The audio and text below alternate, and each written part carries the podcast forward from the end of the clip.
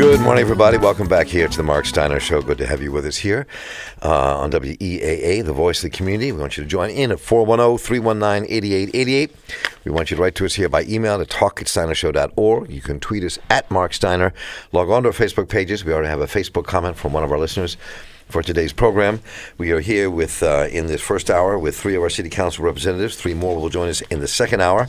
This first hour, we have Councilman Ryan Dorsey from the third district. Thank you, Marc. Good to have you here, Councilman Robert Stokes from the 12th district, Thank you, Marc. and Councilwoman Shannon Sneed from the 13th district, Good morning. with her newest constituent in tow, Little Ray.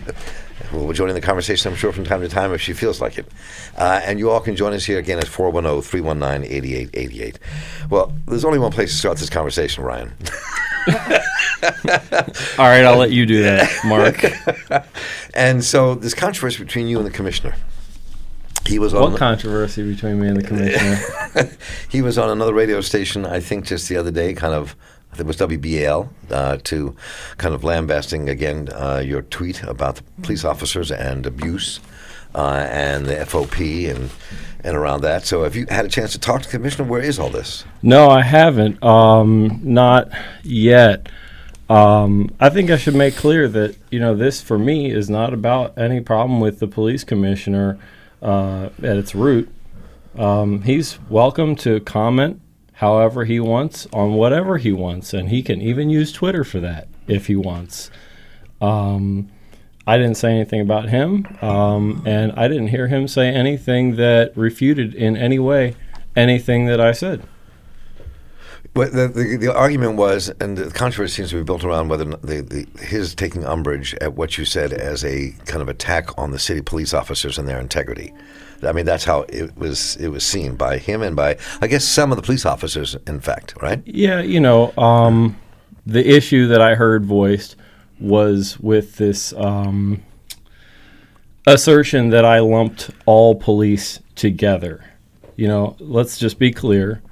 It's it's documented. It's a matter of fact that police officers in Baltimore City have beaten, have abused, have killed people in Baltimore City. I'm not sure that I have to sugarcoat that by simply saying police misconduct. And um, I'm not sure that I have to necessarily make qualifying statements that use the word all or some in order to affect, you know, initiating a, a- meaningful discussion around serious issues in Baltimore City.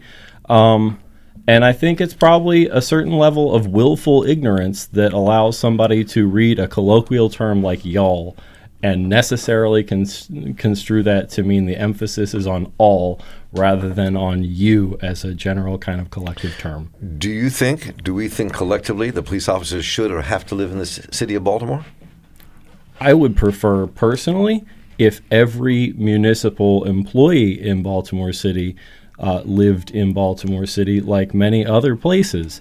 Um, on the whole, we are paying non-city residents. I did a I requested a list of uh, the payroll, including names and addresses of every employee in the city, which we have about thirteen thousand at the very basically at the outset of the term, and uh, my review of that showed that non-city residents who work for the city of Baltimore are being paid on the whole 50% more than city residents who who work for this city. Um, that accounts for a large. I you know, I used the word siphon in my tweet, but I, I could use the word exodus. A large exodus of capital from our general fund, from primarily uh, city residents' property taxes going into the city coffers and then being taken out to other places. People can say what they want about you know the right to live and wherever they want and that we shouldn't stand in the way of that but at the end of the day like city residents uh, deserve to have a cyclical economy i believe So let, let me let me switch gears here a bit. I mean, and, and I, and I, and I was at a town, not I was at a community meeting the other night um, in Forest Park at uh, Liberty School number sixty four that Kim Trueheart and others had called, and um, Uh, and it was interesting. There were two council members there. Councilman Burnett and Councilwoman Middleton were in attendance at that meeting. It had to do with violence in the community. So let's get into that. And two of the officers there representing the police department were both black officers, both of whom lived in Baltimore City, one of whom lived in the neighborhood just in Glen Oak, uh, near between Howard Park and Forest Park. And they said they were dedicated to, as some of the residents said, to kind of being community officers and answering police and answering um, the messages and whatever they needed to from people in the community. So, having said that, let's get into this issue, which I think is the larger issue here, and not into the into the what's going on between the commissioner and you, Ryan. Um, uh, but to talk about this mandatory minimum issue. Um, and it's going and it's a huge battle, obviously. And it was interesting to me that when the when the press conference was called, that um, State's Attorney Mosby was not at the press conference. That was glaring to me that she was not at the press conference, nor she said anything outright in support or in opposition to this uh, mandatory minimum law that uh, the council president and the mayor want to put into effect. Um, there was one council person at that hearing, if I recall correctly, but I mean at the press conference. Um, there were, I think, three, right? Robert mm-hmm. was there. You were there too. You were, were you there? Councilman Burnett and uh, no, Chris Burnett was not. I mean, there. not Burnett. I mean, Pinkett. Councilman Pinkett. And, Pinkett. Pinkett was Pinkett. And uh, Fifth District Councilman, Councilman Yitzi Schleifer. Schleifer. Yeah. Was Eric there? No. Yeah. So no, but he was supporting it. He was on vacation. So do we? So let's talk about what this means. I mean, and uh, we have already emails and people calling in. There's two Facebook posts that we have already about it, which I will read hopefully in the course of this hour. But let's talk about that. Where do we stand on this mandatory minimum from the three of you? So I've been vocal to say that I um, don't support the bill as is. Um, I think it needs a whole bunch of amendments to it. Um, I just don't think, oh, let, us go off of. Studies have shown that um, it doesn't stop crime. And so, to me, why would we go backwards? To me, uh, they say, what's the definition of insanity is doing the same thing over and over again. And so, other cities have tried this, other places have tried it. And so, now we're going to do it? Like, that doesn't make sense to me. Councilman Stokes. Well, what ha- what works in one city doesn't mean it won't work here. And I'm gonna use analysis. We have a new director of DOT. She ran the transportation system in D.C. I sat down and talked to her. She said she cannot take the transportation, how she ran the transportation in D.C. and use it in Baltimore City. Right now, people are getting murdered in the street like animals. I talk to people in the community, the seniors that want to come out the house. We have to get, do something in terms of getting this crime rate down. If we talking about moving more homeowners into the city, if we talk about keeping businesses here and bringing and keeping business here and bringing business to Baltimore, we got to deal with this crime rate. Um, you, you hear people in the community say, "Well, the judges ain't doing nothing." Right now, the, the law is 30 days, maybe less than that, with suspended sentence the idea is to make people understand that there is a consequence to carrying an illegal gun in Baltimore City. And right now, it's just if you get caught with a gun now, if you're under 18, you out in less than 30 days, and you back out. And there have been instances where somebody was in uh, got caught with a gun, not more than one time, and came back out and murdered somebody. So we have to address the crime issue in Baltimore City. Kids can't sit out on the front Parents can't sit out on the porch. People getting shot. I had a uh, up on Bonaparte. They had a shootout that killed a, a guy and a girl. Older lady living that block. The bullet went through her window. It's almost always it already been a month. Woman ain't never been out the house yet. She's 93 years old. People scared. I also mentioned to some of the uh, the, the police officer when they have their community meetings, they have it at the police station. You got to build trust with the community and the police. Take it out of the police station because one, people that get locked up don't want to go, and people that not get locked to go there for a meeting, they don't want to go. So you take it to some of the senior buildings where your seniors at. They have community rooms and have your meeting there. That's how you start building trust back with the community. Ryan, um, there are really a lot of ways to look at how this is wrong-headed legislation.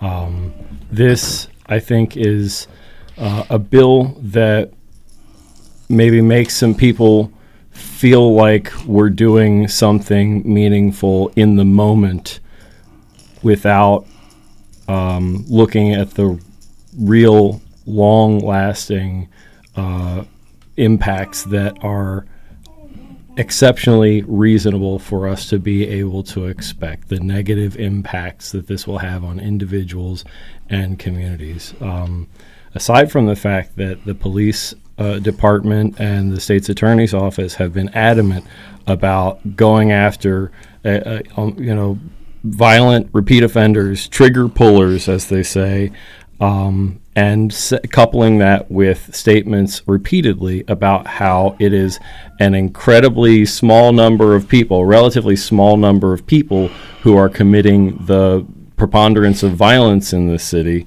Um, this bill seeks to cast a dragnet on a large swath of the population that is out there just um, fearing for their lives. We have created a city in which drug trade is a reasonable uh, economic means for a lot of people, and um, this has uh, devastated communities in a, you know at the same time. So you have not just people engaged in drug trade, but you know possibly many other just everyday people in the city carrying weaponry just uh, out of their own safe uh, sake of uh, feeling safe in their community or in their you know uh, profession, as the case may be. And they already so, say gun charges are down, so you have to get you have to arrest people with with guns to get gun charges. The arrests are down. The, the it's showing it here. They've been down for the last few years. So all of a sudden that's going to change. It's there's no evidence to show that the threat of spending any time in jail at all actually staves off crime that would lead to jail time. Further, there is no uh, that. I'll just. I'll so uh, I do want to get to the phones here. A lot of people calling in. We have a bunch of tweets that came in. But Robert, do you have a quick thought here before I hit the phone? Well, you know, we, again, we have to do something. We introduced the, the, the legislation and the council then well we need to come up with our own plan but we got to do something about this crime problem in baltimore city but the idea that as of as something. of as of yesterday when we had a council meeting it was 187 people murdered i woke up this, man, this morning there's 188 we got to address the crime problem we got after school programs we got training programs but that's not the people that actually out there doing the killing but These there's people- no oh, evidence to it. say that this bill, Okay, then, so- this kind so- of action would do anything. In fact, Okay. it makes it worse. There's lots of evidence that shows that jail time makes uh, But induces greater trauma. So every time you put somebody in jail, they're coming back out more. so how do you address it then, Councilman? More likely. what's your plan Engage in recidivism. what's your plan Look, we have brilliant minds throughout What's your plan, City. I don't have to be put on the hook to single-handedly come up with a plan to know Okay, that well, this you one is a bad criticizing other plans, but we you, this is y'all not a haven't come plan. up- This is not a not- plan. in- well, it's the fight crime by crime. any stretch of the imagination. It's the fight crime. You got a So- solution? What's your solution? So my solution would be that we invest more money into education. My my solution is that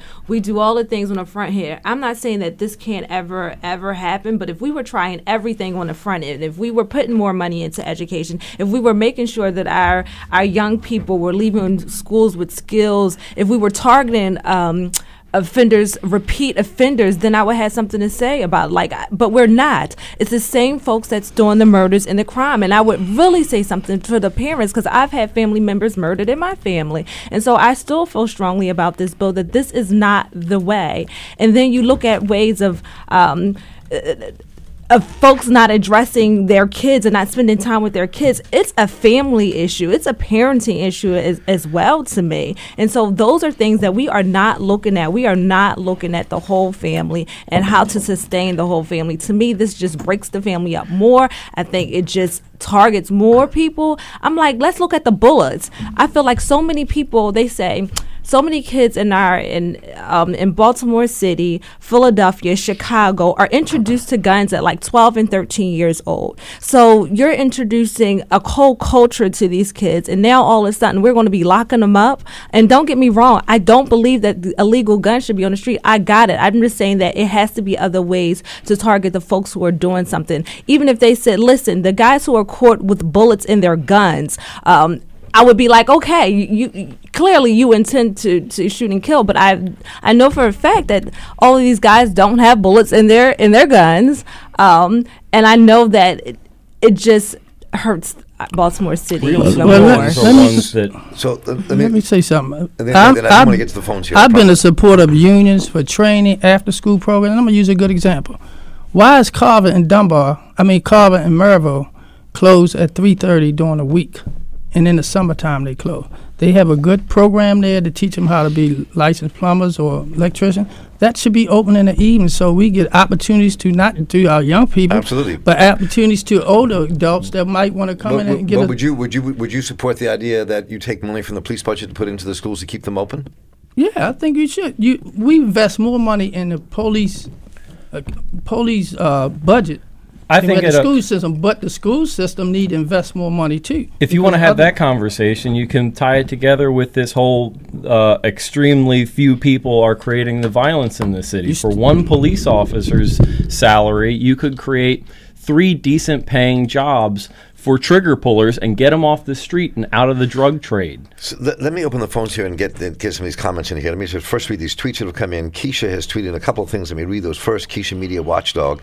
Um, What's up, Keisha? Uh, not for nothing, council should invite public comment at its regular meetings, even cap at five people for three minutes and sign up 24 hours in advance. Um, cheers to Mary Pat Clarke for always being reflective of the of the of the Baltimore that is, not the Baltimore that people uh, want to hide from. Um, she's tweeting a lot. I'll get to see those tweets in a moment. I also want to read. Um, uh, this is a post um, that was posted on our website by us.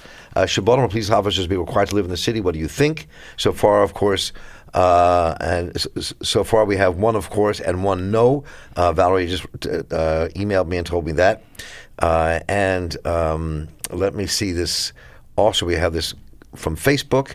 Uh, we have a post from Jacob Simpson. I I am in favor of gun control measures, as every other person with common sense is. I would do just about anything to rid my beloved hometown of the gun violence that's taken too many lives. All that to say, this is not the answer. This is not. This is far from the answer that I'm angry that is being proposed. It continues the same old trap of American politics, namely that all social woes can be solved by respective vacuums. I was disappointed with many on the left who supported the Democrats' push to ban weapons from people who are on the no-fly list. Um, blah, blah, blah. Because Baltimore has a myriad of complex issues uh, that extend beyond the stopgap measures, fiscal investment in citizens who live here are not the ones who want to move, investment in education, jobs, etc. Let me go to the phones at 410 319 8888. Uh, Leon, you're on the air. What's your thought? Good morning to all of you. Good morning, but Leon. you know, putting these people in jail, locking them up, charging them is not doing anything for them. There's no re- rehabilitation in jail, okay? If you commit a crime with a gun, I believe, yes, lock you up. But you must be put to work back in the society that you commit the crime. Look, if you commit a crime and kill, we must chain you, and even if you have to chip the paint of a hydrant and repaint it, but you must work. No more sitting in jail and having 13 babies. You must come out and do something back for society. Not only that, things can be changed. We must rehabilitate these people.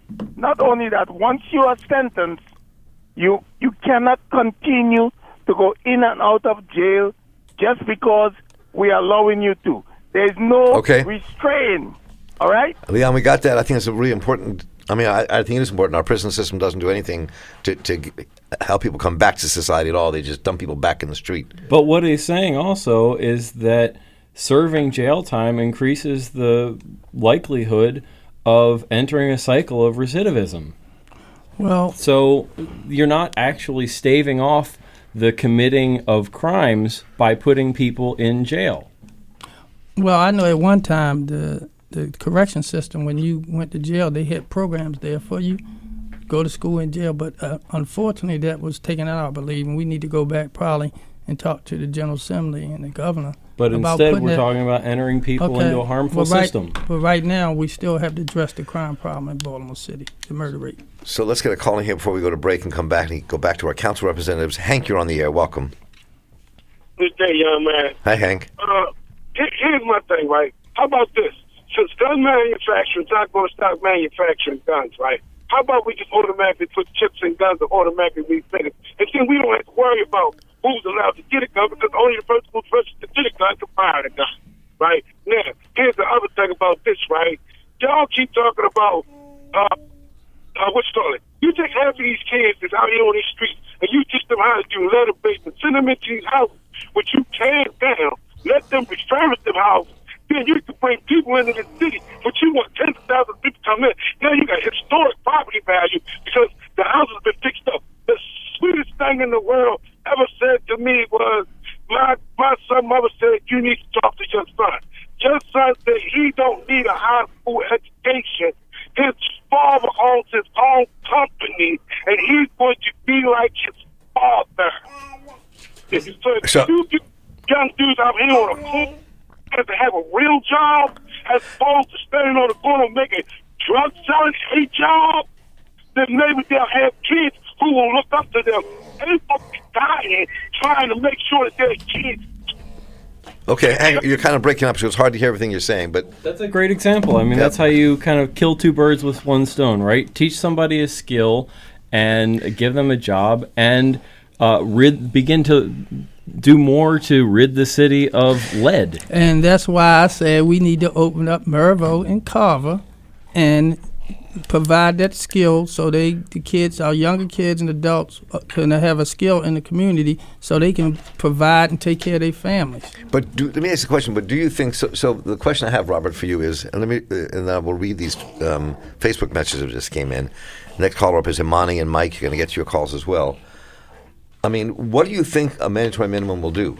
I mean, do you, why, why, do you think that will be the solution to the problem we're facing? Well, I think it, the reason why it's, it's there because you have to give people a conscience to let them know if they carry an illegal gun that they can get a year in jail. Right now, the, the criminals the criminals know the law better than we do because they already know if they get caught with a legal gun, it's either 30 days or less, or at the discretion of the judge, it's a suspended sentence.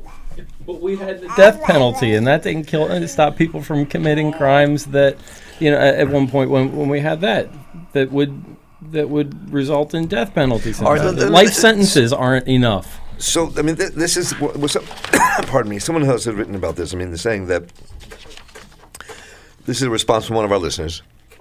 And my greatest worry: you take young, traumatized, poorly educated, terrified, trying to survive black boys who just dipped their toe into the game, got themselves a gun, holding it for a big brother or a member of a gang they aspire to join, or someone carrying out of fear because their cousin just got shot, or guys posing as big shots when they're really punks, then you put them in jail long enough to be even more traumatized, deeply traumatized, exactly. schooled in survival, to learn the trade, find mentors in crime, and come out ready to be serious about tearing the place up. Exactly. So and and then and and um, Further, the person writes in saying, taking sentencing power from judges and giving it to prosecutors is shifting decisions from the justice sector to the political sector. Prosecutors are politicians, and you might like you, um, and you might like this one. Come the next election, you might not like the next. Well, well, that's why when I go to my community meetings in my district, people always saying, "Why the judges not doing anything?"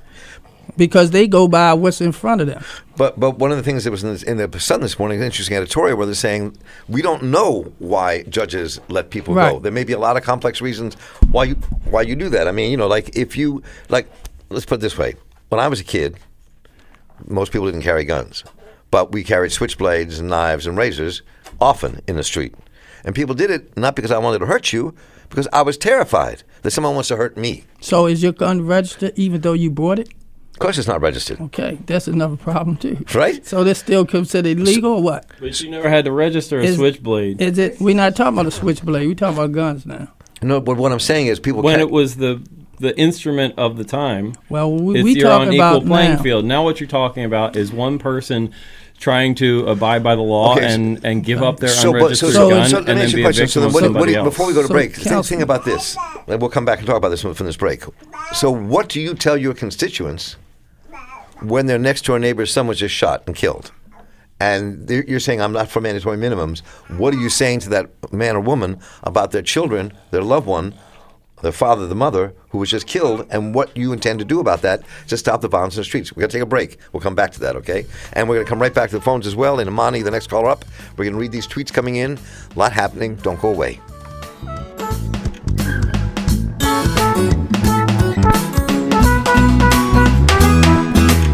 Welcome back, folks. This is Marc Steiner. I'm here with Councilwoman Shannon Sneed of the 13th. Dis- I'm sorry, do that again. I'm moving much too fast. My lips are moving faster than I than my words are here. Councilman Shannon Sneed, 13th District, Councilman Robert Stokes from the 12th, and Councilman Ryan Dorsey from the 3rd, and you all at 410-319-8888. Before I get to read any of these emails, go back to the phones, I'd like to answer the question, uh, answer, answer the question I was actually directed at all three of you, but starting with, with, with Shannon and Ryan and going to Robert, what do you say to your constituents when they say, I can't live like this?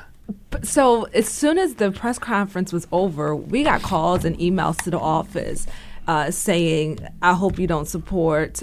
Um, and that I had a child or a cousin murdered. I then I picked up the phone myself um, and spoke to um, two folks that I know who lost their son, um, and one in Baltimore City, and within the last couple of months. And I said, um, "What do you think about this?" And so she said, "This is not the answer. This is not the answer." She said, "We have you have to do something else because this is not it. Let's look at bullets. Um, let's look at um, other." Um, ideas that folks are doing in the city. Let's look at jobs. I mean, she just named a whole list of things that she thinks um, is the problem with this and how we can solve some of the issues. So, um, And what would you say to your constituents, Ryan, who live in the and who, who, who have just experienced this? I, I'm in the same position as Councilwoman Sneed, um, that this is not the answer, um, but that obviously. Uh, But what answers can you give me? If my, my, my, my, my next door neighbor has been shot, what, an- what, an- what, what, what answer can you give me? I I hope that we're creating opportunities for you to treat your grief first and foremost. That that we realize that trauma is impacting a great many people in this city, and we need to take great care to address trauma and all of the roots of it. Um, and that that means building a better city that works for everybody for to create opportunity and access to to jobs and to education and to transportation and decent housing without lead paint in it.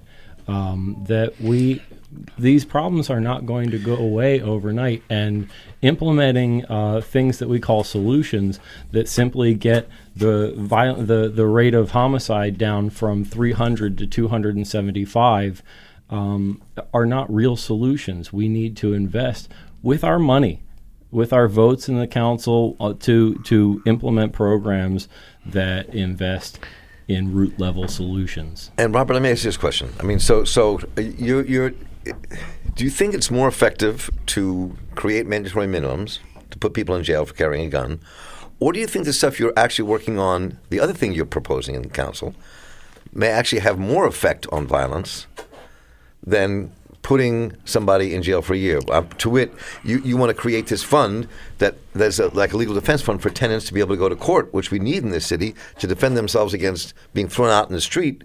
That might have more of an effect on the issue of violence than putting people in jail for just because they're carrying a gun. Not just because, but because they're carrying a gun. Well, we know in Baltimore City there always been some economic disparities in education and employment. Um, last year in February, I did a symposium on African American home ownership and wealth because that's happening in mostly African American communities. We had 100 people show up come to the Reginald Lewis Museum, and it was addressing the Federal Reserve was there, was addressing these banks who po- supposed to be lending called community investment money, and they haven't been doing it. So out of that actual um, um, symposium, we found out that we could uh, train more community associations about getting a CDC so they can invest and develop and rehab vacant houses in their neighborhood. Then you can hire people from the community. That money stays in the community. Then you can provide services. There's a new, uh, I was just at a groundbreaking about two months ago. There's a uh, mental health because there's a lot of mental health issues we're not talking about. How do we get them into mental health? And there's a new one called Better Tomorrow Starts Today that's located at North Avenue and Harford Road. That's a good program. We need to start looking at the mental health. We never addressed it before. Now it then came to the point where it needs to be some be addressed a little bit more. So one of the things I think we have to talk about also is how do you redirect, how do you change people's mindset about, um, uh, not mindset, but how do you change the conversation about how we spend the city's money, how we spend the city's budget. You have no power to do that. The mayor has all the power at the moment. Yes, and that is a problem because I mean to control how the money is being spent for our city is this. To me, this is the crux of the issue. Well, Marc, you know this is the first time that the whole city council stuck together and stu- Which I stuck with their guns time. and saying, "Look, this is our priority: safe streets." We talk about safe streets. When we had the budget hearing, I'm the one that said we need to have safe streets in every district. It went on deaf ears. But it, but it's it's certainly uh, to some degree a pyrrhic victory. Okay, we stood together. That's great. But like the police budget is still $500 million, and we can't even leverage more bond money to uh, to do more capital investment because we have no idea how much the police overtime is going to end up costing us.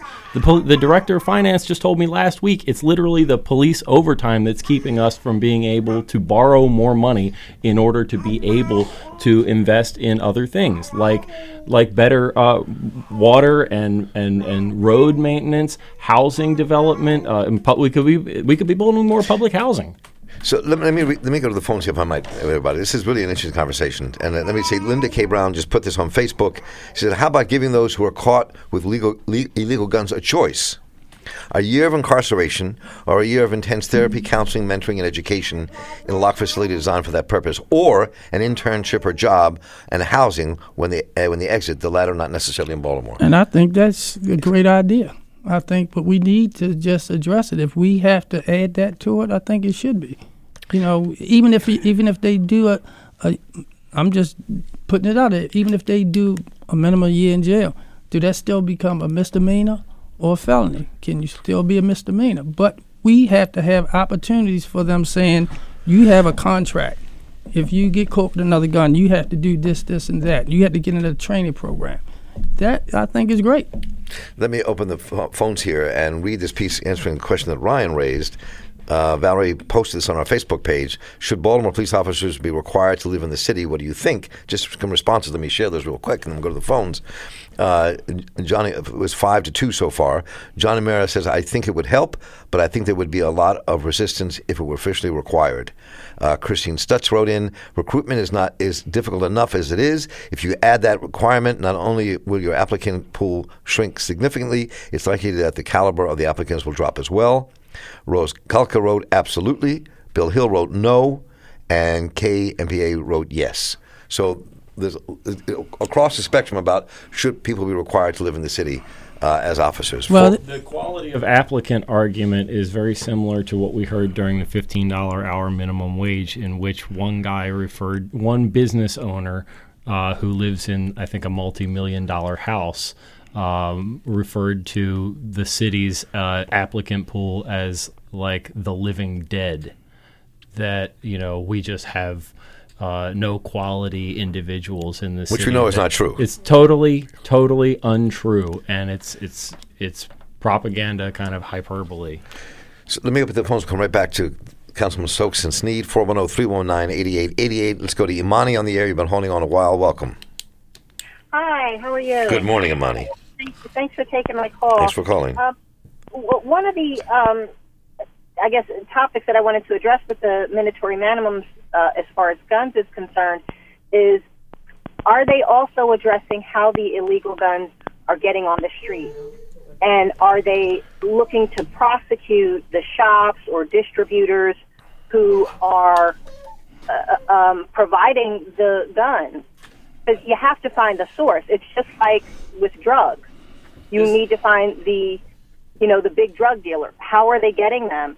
And um, but this gets at a much bigger issue, I think. This is why federal gun law is so important that you can have the strongest laws you want in one state, but if the next neighboring state doesn't have strong gun laws, it's always going to be easy for somebody to get them there and transport them across state lines. We have I think that, that this is as much an issue as anything else in Baltimore City. Uh, I think that that we really need to focus on what's within the city. I mean, if we're talking about what we, the people sitting at this table, can do, um, we really have to focus on what is within the power of the city council, and that is um, to redirect funding or uh, ensure that funding is used uh, in, in an appropriate way. For example, I just introduced a really big bill last night uh, on complete streets that says, look, we've only been accommodating people who have the good fortune to own cars uh, in the way that we design our city public space, our roads. So we're making it really easy for people who own cars to, especially county residents, to come in and out of the city every day. And this, instead of accommodating the needs of the 30% of Baltimore City households who lack access to a car and the large number of city residents who rely on public transportation by allocating better space that's designated for buses, bicycles, pedestrians, um, we can actually legislate things about how we use our money. So, do you have quick comments before we go back to phones? Councilwoman Sneed, Councilman well, Stokes? I, I know that the past administrations tried to offer some some housing for police to stay in the city, but I think we need to go back and do a better recruitment in high schools because we have a lot of police people say that don't live in Baltimore but they need to ante up the recruitment and get more high school. But we, we just let me finish talking, sorry. sir. they need to recruit more, and I said this to the commissioner, and they said they was they were doing it, but they need to put more emphasis on recruiting people from Baltimore City to be police in Baltimore City. When you don't put the emphasis there, then you're gonna get outside police that don't live here and don't evidently and, and part of that, Robert, to me, to is is like if you had a if you had a program in our in our high schools, let's say. Mm-hmm. And I, mean, I think you have to restructure the entire police budget if we're going to do it and not give them as much money as they have. We're going to change the nature of our city. Having said that, though, if you had a high school program that was tied to a special course that was uh, at BCCC right. uh, that actually got young men and women from our public high schools to go into a two-year program in our community in our community college here in Baltimore City to help train them to be police and then put them on the street. That would go a huge way to changing the nature of policing in the city. But we have to think yeah, exactly. You have to think in a totally different way if we're going to make this happen. Shannon, you're going to say what? I'm sorry. They brought the Explorer program back, so it should be uh, some Baltimore the City. The cadet program. Yeah. yeah. the cadet program back. So we, we should see um, some folks. We haven't, we haven't had a cadet program yeah. for a long time. So, so, but let me get to you. Were going to say uh, something else. So that's the line. No, so that's it. So as soon as we, we get those young people in the pipeline trained up and ready to go, then they can automatically, you know, kind of do the training, get approval to, to switch over to, to be police officers. The problem has been the drop off in the inter, interim years between high school and be, and between eligibility to become a police officer right. entering the academy. Again, this has to do with restructuring budgets and changing the nature of what we, how we spend our money in the city. If we're going to make this a, a, model city for the world, yeah. which it can be, I believe. Absolutely. I have not. I Absolutely. do believe in us in our town. 410-319-8888. Uh, let's go to Mike. You're on the air. Line four. Mike, you're on the air. You there? Good morning, everyone. Good morning. Good morning. It's so much to say that um, I, I don't want to get mixed up in, in trying to say what I'm, I want to say. But Councilman, you're all right. They should go back to the high schools to recruit uh, policemen. You know, the, the, the, the cadet program is a wonderful program. It really is. And and I think that you know you have young minds there that, that are just beginning to realize what they want to do. And if they get the peer pressure, then they, they're not going to go in that direction. But if you, you, you you approach them in high school, you know, you might have a chance. And another thing, the police can't be everywhere. It's right. nice if they right there when when somebody's getting shot, that's fine. But other than that, people, you got to stand up and start telling. I'm sorry. Yeah. Start telling. If you don't. even even fam- people who have family members that were killed know who did it, but they won't say nothing. They won't say nothing. You know, and, and until then, you're going to continue to be terrorized because you won't stand up for yourself. You know what your mother told you about a bully.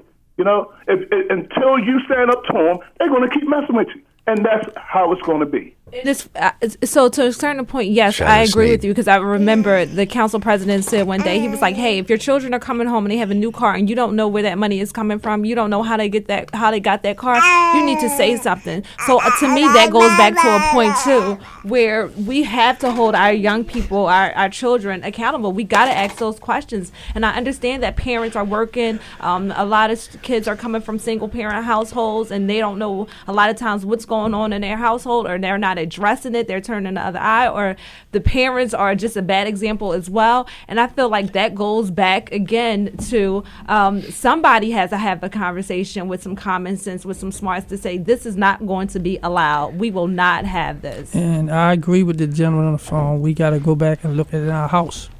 We got to look at our house and how we clean our house and make our community safe. But also. you have to, communities have to figure out a way to keep themselves safe, and the attorney, right. state's attorney has to have a program that protects people who are going to come out because people are scared. I mean, I understand standing up, but people are scared. Absolutely. Right? I but mean, I'm not going to be scared of my own child. I'm sorry. Like uh, certain things, I'm just not going to allow, and I guess because my mother didn't allow it either. Right. And so certain things I just cannot stand for, and I hope I hope that's the issue. Like you know, I know a lot's on the grandparents and a, a lot's on the parents, but it comes back to I think to a certain extent where we just have to say call it as it is. Right is right and wrong is wrong. So I'm gonna get to the phone here very quick, Ryan. If you, I mean, yeah, we, we have to also invest in welcoming parent, grandparents, and parents to be part of kids' lives. We have a football league down the street here that has been volunteer run by one guy for 10 years, and it's on a field that's not ADA accessible and has no seating along it. And I've got bleachers coming there for the first time. Oh, so the field right down the road, right on, right, right down the street here. Yeah, yeah, yeah, yeah. Two blocks. Away. Where kids here. practice all the time, right? Yeah, but that one guy. Yeah, right, right, right. Seven, more than seventy percent of the kids playing of the hundreds of kids playing there are being raised by their grandparents who it make we make it easy for them to not participate by the field not being ADA accessible, and then once they get there, not having anywhere to sit. Again, it's how we spend our money. And if, the background, by the way, is a beautiful little baby named Ray, who is Shannon's kid, who's being passed around the studio, which is a good way to start our day. 410 319 8888. Thank God for my colleagues. It takes a village. it takes a village to raise a child. It takes a council to raise a child. Yes. Great village. yes. Takes WEAA, too. That's right. 410 319 8888. Doug, you're on the air. Welcome. Line two. Um, good morning. Good morning. Good morning. Doug Colbert, welcome. Yep. Yeah. Um, so the first assumption that I think is has to be challenged is this notion that judges are being light on sentences and that judges are not being tough on crime. I mean, anyone who goes into the courts, beginning from the moment when bail is denied, people who have guns and people are sitting in jail without any bail, so they're not getting out. I mean, you have to question that assumption. Judges are not soft on crime. If anything, there are far too many who are too harsh on sentencing and on on denying bail, on making sure that people are in jail, many of whom some should be in jail and many of whom should not, in my opinion. But the other piece of this, Marc, is you know, if we're talking about what to do, I mean, you can begin with the idea that when my students are looking for drug treatment programs for people who are ready to try to get off of their addiction, you cannot find, you have to look high and far before you find something that's going to allow people to get into a good residential program. So we can start investing in drug treatment for those folks who want to uh, get off of their addictions. And then what future do most of the people have who are living in the inner city in Baltimore? You know, when you have over 50% unemployment, when you have schools that are not providing alternatives uh, to a future life. So you have to invest in people. You still have to go back to that, giving people an alternative to crime. Doug, always good to hear from you. I'm glad you uh, called in, and and uh, I mean, I think it's important. I think one thing is if we had time on the air before we're shown the door, that that um that that would be great to have a conversation about is really understanding what happens in the courts. Who's let go and why? I mean, and who's put in, incarcerated and why? We have this myth that judges keep letting people go, and I think part of it is real. But part of it is also mythology. We've built this thing up to much, being much larger than it really is, and I think that's something that people should really kind of. We, we don't know that. It would be good to see an Abell Foundation, other foundation, actually doing a study about what that really meant and what the effect is, because we really don't know, other than hyperbole. It's interesting too. This this um, rings of the thing that the police department's government relations person, Jim Gillis, who has been the kind of the, the voice of this bill, uh, said just yesterday to the council that the the state's attorney, not just the the state the elected one, but um, but deputy state's attorneys, you know, they have to take uh, an oath to uphold justice or to seek justice, and so do judges. And I think that it's not unreasonable to think that judges understand that the jail that jail and prison are inherently damaging and that it is not the the best pursuit of justice to put people in jail actually. Rob before we hit the phones again. Uh, i think you know the school system we need to go back to teaching african american history because a lot of times our young african americans don't know their history. And there are a lot of actual community associations that's doing some great things in this city you know, and sometimes they get unnoticed. So we need to bring uh, African American history back into Baltimore schools. That's so important for our young people to know exactly what their history is, and that's Amen not being taught.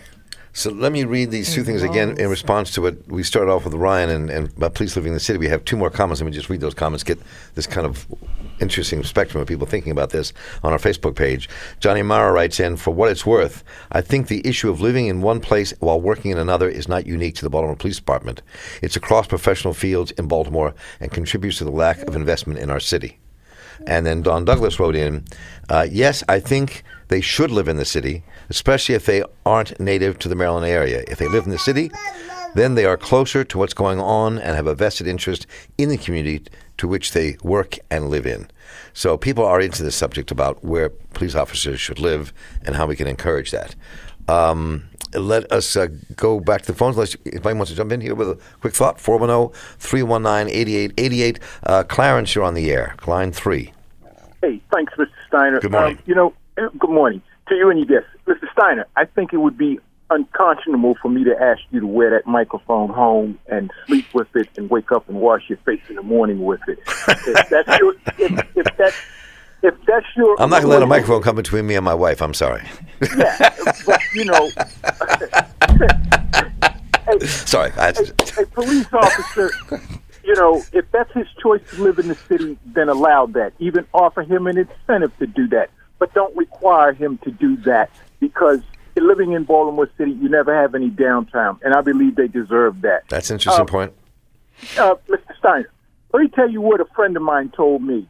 He says when he wants to get up at 2 o'clock in the morning and walk his dog in Druid Hill Park or anywhere else in the city, if he wants to go to a store at 4 a.m. in the morning, yep. he's going to do so, and he's not going to let the criminals interfere with decrease the quality of his life or an oppressive law. So that should be a reality check to the city council. Um, you you you can't have it both ways. It's not going to work both ways because people have the right to um, their lives, not bothering or breaking any laws per se, and they shouldn't be inhibited by, by that by the criminals or the law. Now, if it takes that mentality to protect yourself, if you got to go strapped, then so be it. Let the criminal beware. Thank you. Well, and, and there are people who are quote unquote strapped who are not criminals. That's true. Right. But I think I think it's good to remind people when we talk about this whole residency requirement uh, idea that we're prohibited at the state level from from requiring it. In 1995 during the uh, coincidentally, I don't know, during the tenure of Baltimore's first elected black mayor, the state decided that it would not be legal for any jurisdiction in the state to impose residency requirements on their municipal workforce. Um, plenty of other states have never put such a um, uh, a law in place um, preempting jurisdictions. Chicago's entire municipal workforce Boston. lives in the city. Boston. New York, plenty of other places have these laws. We are prohibited at the state level. I would like to see that change. Hey, Ron, give that kid back her toy. Sorry, man. She didn't want it. I tried to give it back to her. She wanted to grab my hat. And you tried to keep it. That's true. Also, I'm not going to deny it. So, Robert, were you about to say something before we hit the phone here? No, I, I think uh, what Ryan, Councilman Ryan said, but no mayor required that. It had nothing to do with whoever they was, black or white. No mayor required. No, that we had we had a residency requirement in the city, it- and then in 1995, the state prohibited us from it doing was, it. But it was never enforced either. Okay, but we had it, But it wasn't enforced. and it wasn't illegal for us to do it. It wasn't enforced. Plenty of other places I have mean, it. the, I mean, the, the, I mean, it is an argument we had. I mean, pe- people can make the argument that if that if Baltimore does that, then the county could retaliate and say city city people can't be work we for the are county. government. paying the the 50% of our municipal workforce who does not live in the city on the whole we are paying them 50% more than the people who live here that's a huge allocation of our resources that never come back into the city coffers because they have the money to go. Mm-hmm. we're giving them the means to go somewhere So- else and then complaining about the loss of our tax base So where do you? I, let me ask you before we go here. There's two things really quickly to ask, and, and folks who have not gotten to this, stay on the line because three more city council people are joining us the next hour. But a very quickly, where do you think this is going to go? The man, the mandatory minimum in, in, in the council. Very quick thoughts. Quick I, thoughts. I wish it were going to the public safety committee Shannon. I think it's. I think it's. I, unfortunately, I think um, it's only a number of us who are holding strong that we don't support it. So And there's four undecideds that, that, that, could, that could sway it one way or the other. right? Well, I, I think it's a good dialogue, conversation is going on. It's healthy, but the public safety committee should come up with a plan too. So if everybody need to have a plan. We can't keep criticizing what somebody else not doing. Or we don't like that. Come ver- up with a plan, and we all sit down at the table together and debate it as a council, and we come up with our own plan. So we have a minute left. To, what, what about your hearing for the, with the for, for the tenants? Um, that is, I don't. It actually is is a. Uh, they, the some papers did a study on um, um, renters in Baltimore City, and I'm not talking about renters that don't pay the rent. But you want to create a, a legal Uh, defense fund. Legal fund because there's not an even level playing field. When the when the landlords go landlords go to court, they have have an agent, a lawyer, or a manager. The tenant who already struggling to pay their rent cannot afford a lawyer, and they can't represent themselves. So that is an issue all over the country. The And state tried to pass it with um, uh, Delegate Rosenberg and then um, uh, State Senator Catherine Pugh. So we spend $2.7 million on not keeping people in a rental property and 1.3 on keeping them there. There's a big discrepancy. So we should start addressing that and looking at it because we also create more homelessness in the city. Let us control our own budget. Councilman uh, Robert Stokes, 12th District, good to have you in the studio. Thank you. Always good to see you. Uh, Councilman Shannon Sneed, great to have you in the house. Yes, thank 13th you District, for glad you could us. come. Uh, lovely to see uh, that beautiful little baby growing up. And uh, Councilman Ryan Dorsey, 3rd District, always great to have you in the house, man. Thanks so much for being the house I will be as long as I can. Thank you all so much. We'll take a very short break. When we come back, three more City Council people join us to continue the conversation. Bill Henry, Mary Pat Clarke, Kristerfer Burnett. Burnett so don't hang up. Uh, we'll read you other emails as well. We'll be right back. Welcome back, folks. This is Marc Steiner right here on The Marc Steiner Show and your source for cool jazz and more. WEAA 88.9 FM, the voice of the community. On the way back to our three new council members joining us Bill Henry, Mary Pat Clarke, and Kristerfer Burnett. I want to remind you that programs like this are brought to you in part by MECU, Baltimore's credit union, offering a full range of financial services. MECU, Baltimore's credit union, has been helping its members and its community prosper for the last 80 years. When you invest in yourself, MECU invests in you. Remember, it's a credit union, not just a bank. It belongs to you, and money comes back in the end. More information at www.mecu.com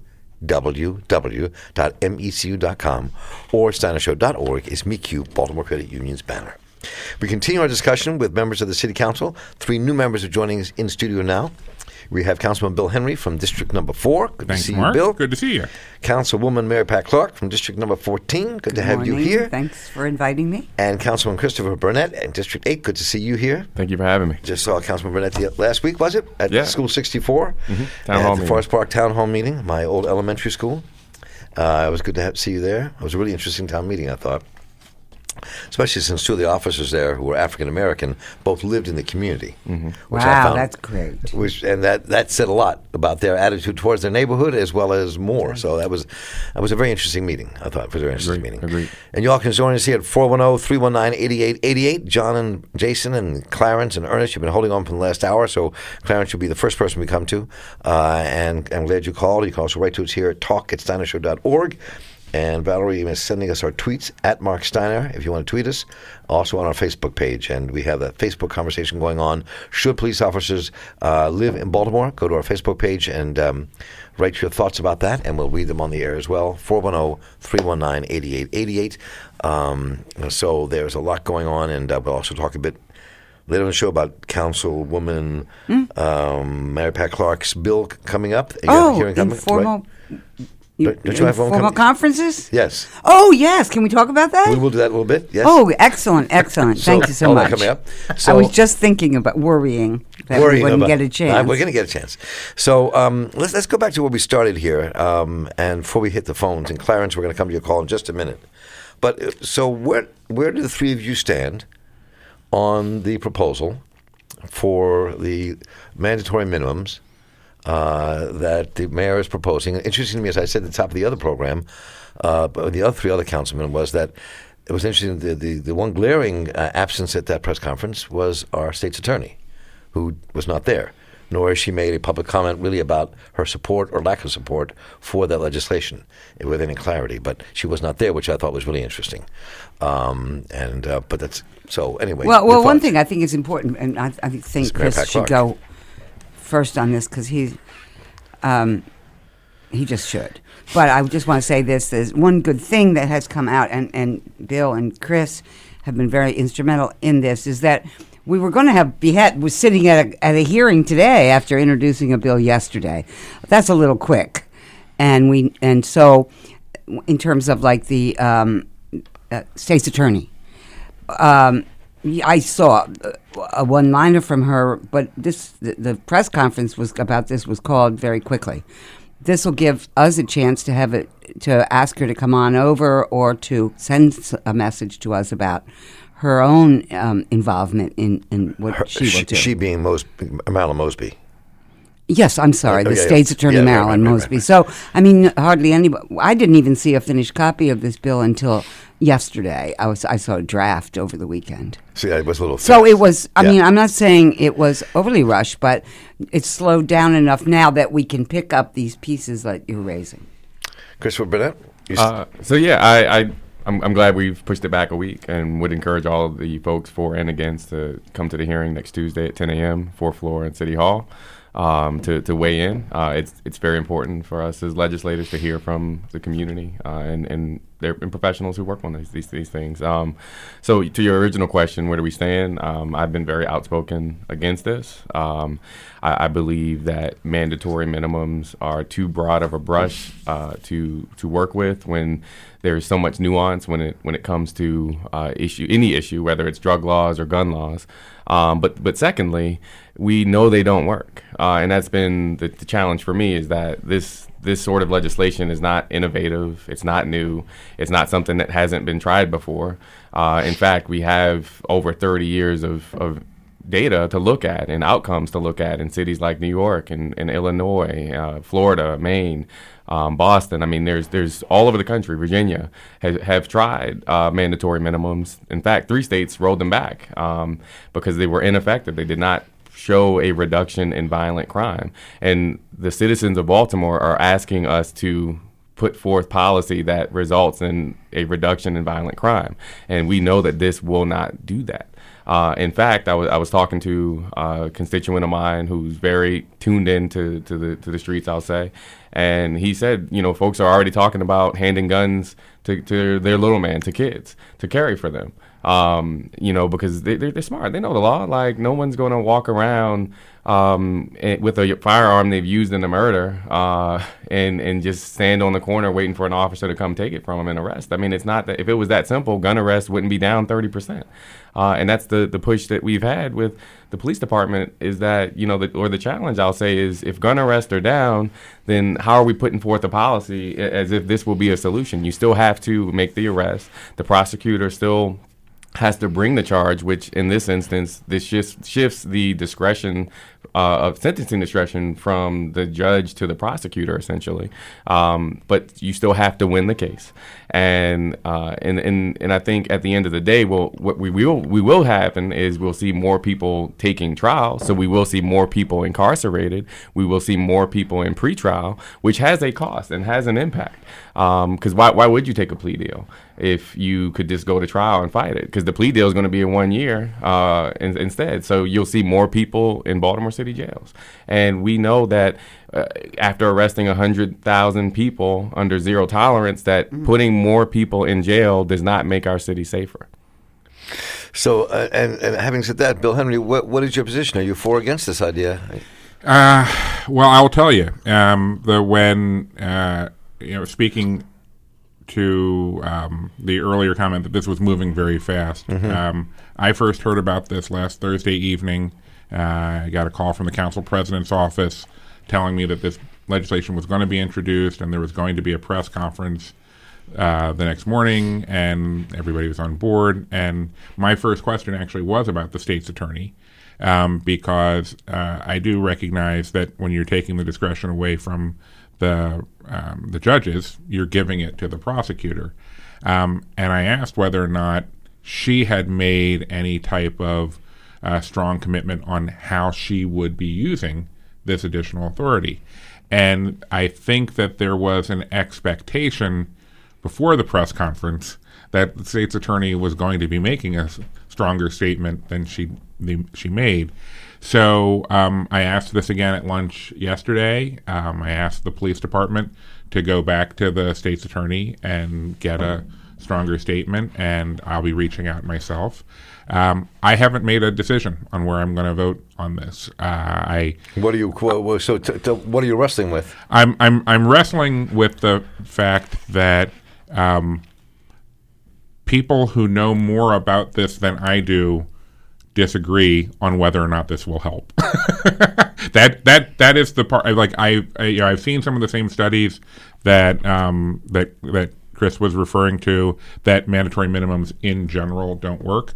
I'm also getting um, back the statistics that say that um, the judges are suspending 60% of the sentences for gun related um, charges that are coming to them.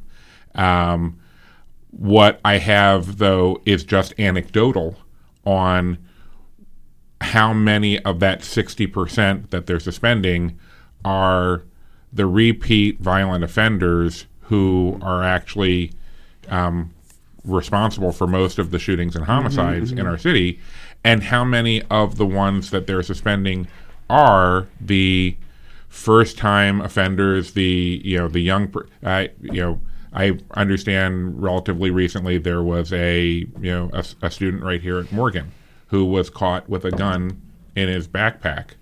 Um, now, um, if that went for the judge, kid had no prior offenses. Um, if the judge suspended that sentence, I think that's the outcome that we would want in terms of we would not want to put this kid in jail just for feeling like he had to carry a gun around to be safe.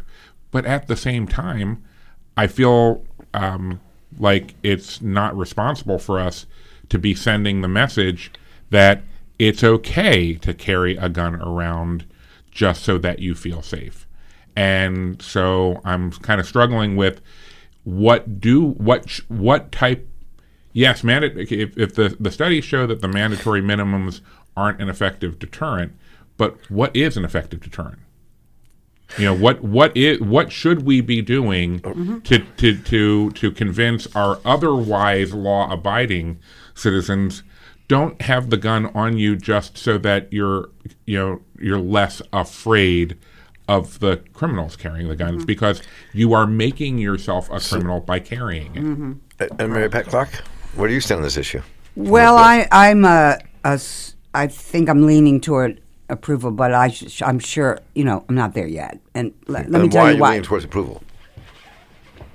Well, because I've been talking to a lot of people, and um, basically, I've been listening to a lot of people and thinking about it, and how and how this is an effort to uh, just hear me out to make people feel as if something positive can happen while we try to reverse the course of, of things and get ourselves back on track here in Baltimore City in terms of crime.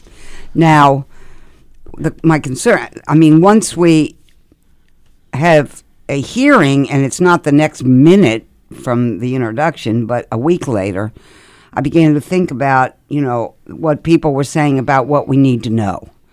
What we need to know about this. One of the things we need to know is given um, if, if there's a minimum s- sentence for even carrying an, an, an, unregistered gun in Baltimore City, on uh, driving with it or walking with it or whatever, if there is, and people have high expectations that that is somehow going to make a difference in a positive way in Baltimore around guns.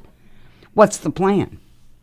Um, Bill mentioned uh, the regular um, violent offenders, the repeat violent offenders. We talk about that all the time because that is a focus, or should be a focus, of course, of any any city's plan, as it was in the past.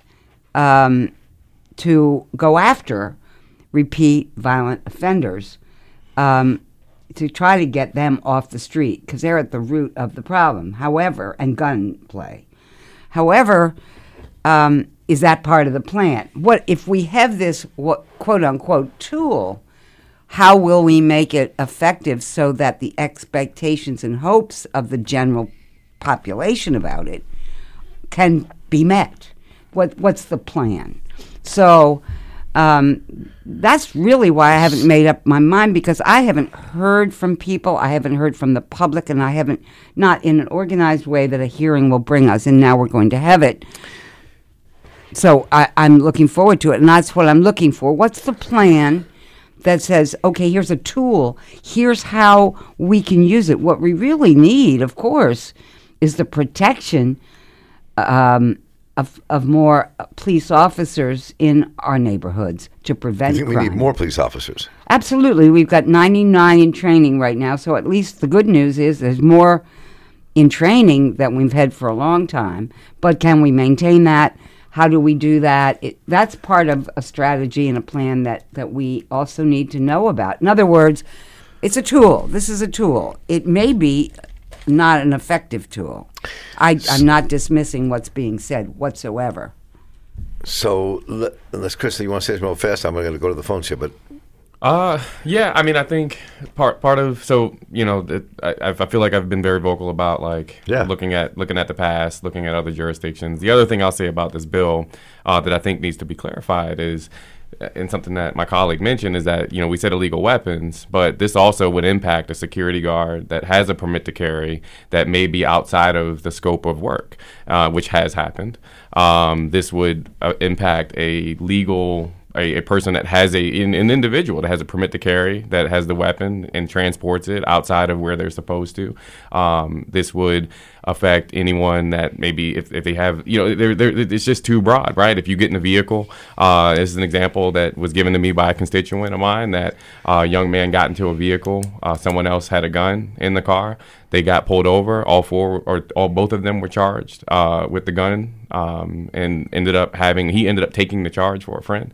Under this under this bill, they, that young man would get one year um, in, in, prison if prosecuted. And and I think those are the areas that we also need to do our due diligence on.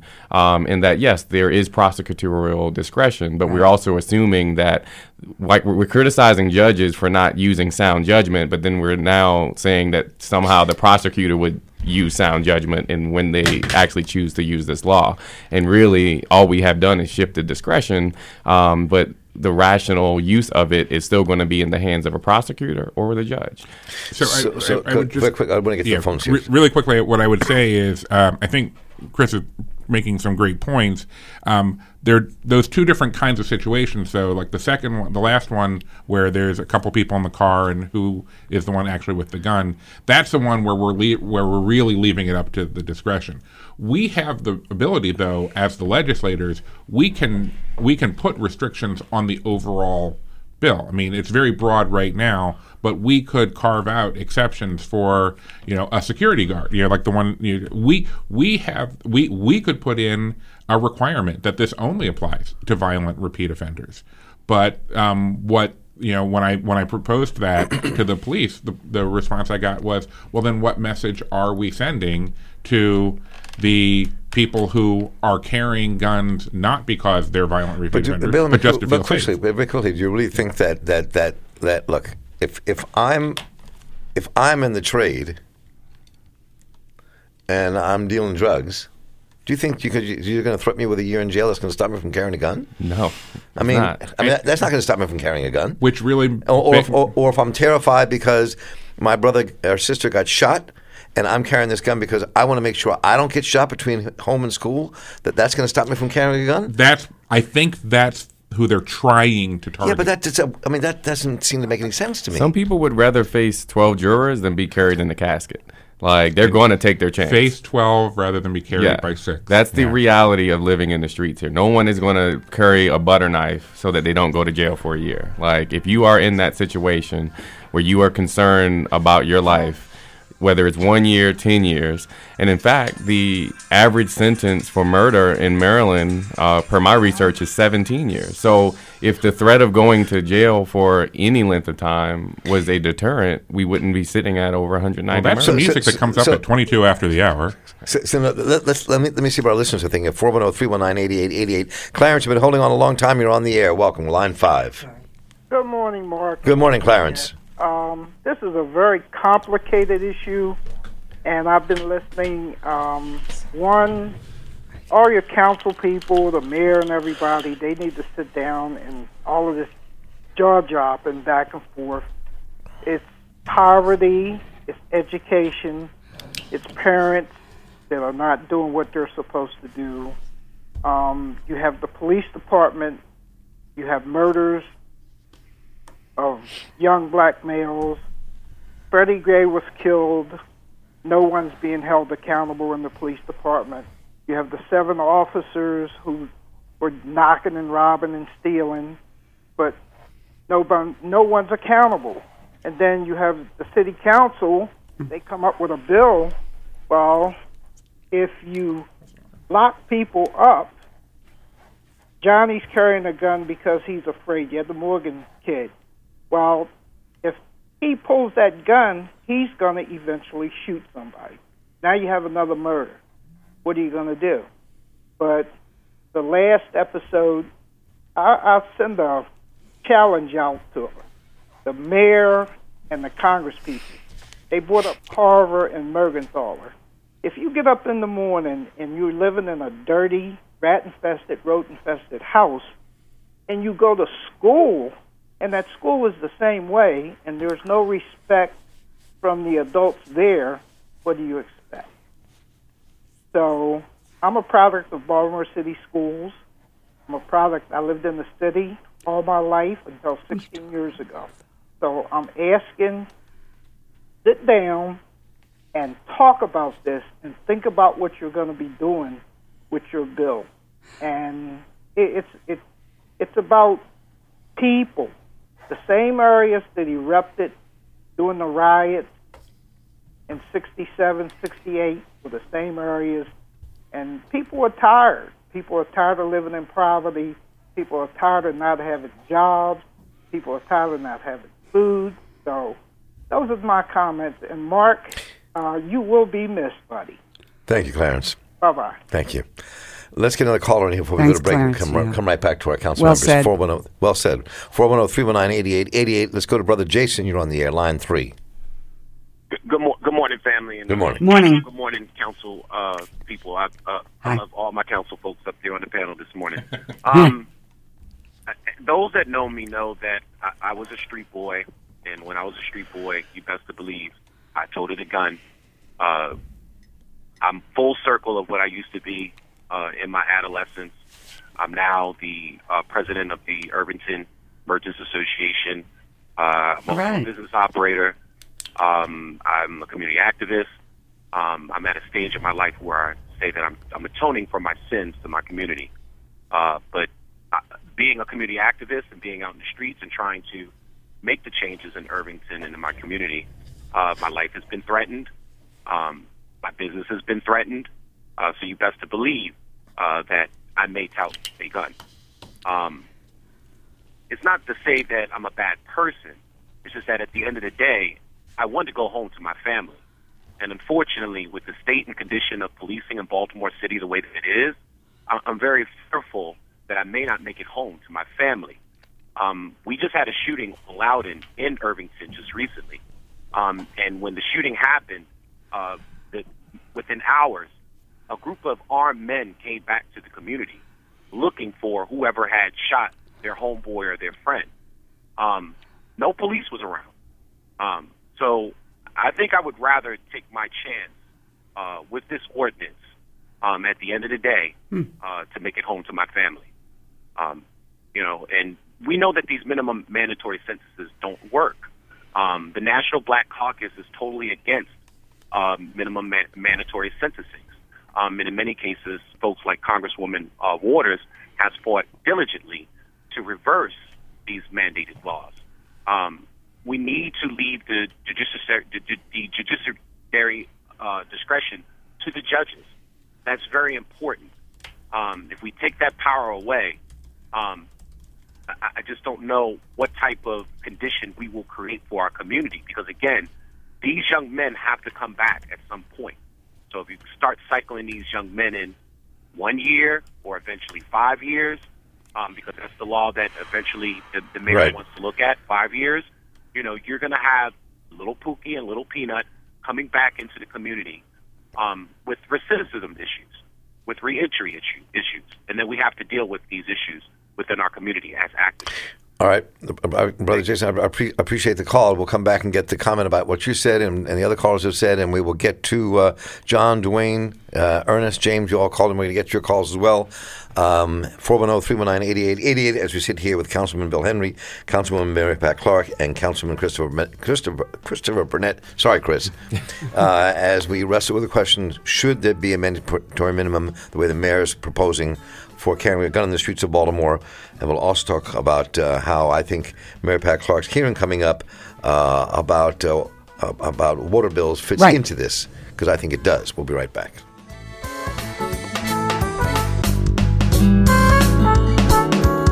Welcome back, folks. I'm here with three of our city council members and our two hour special with six of our city council representatives.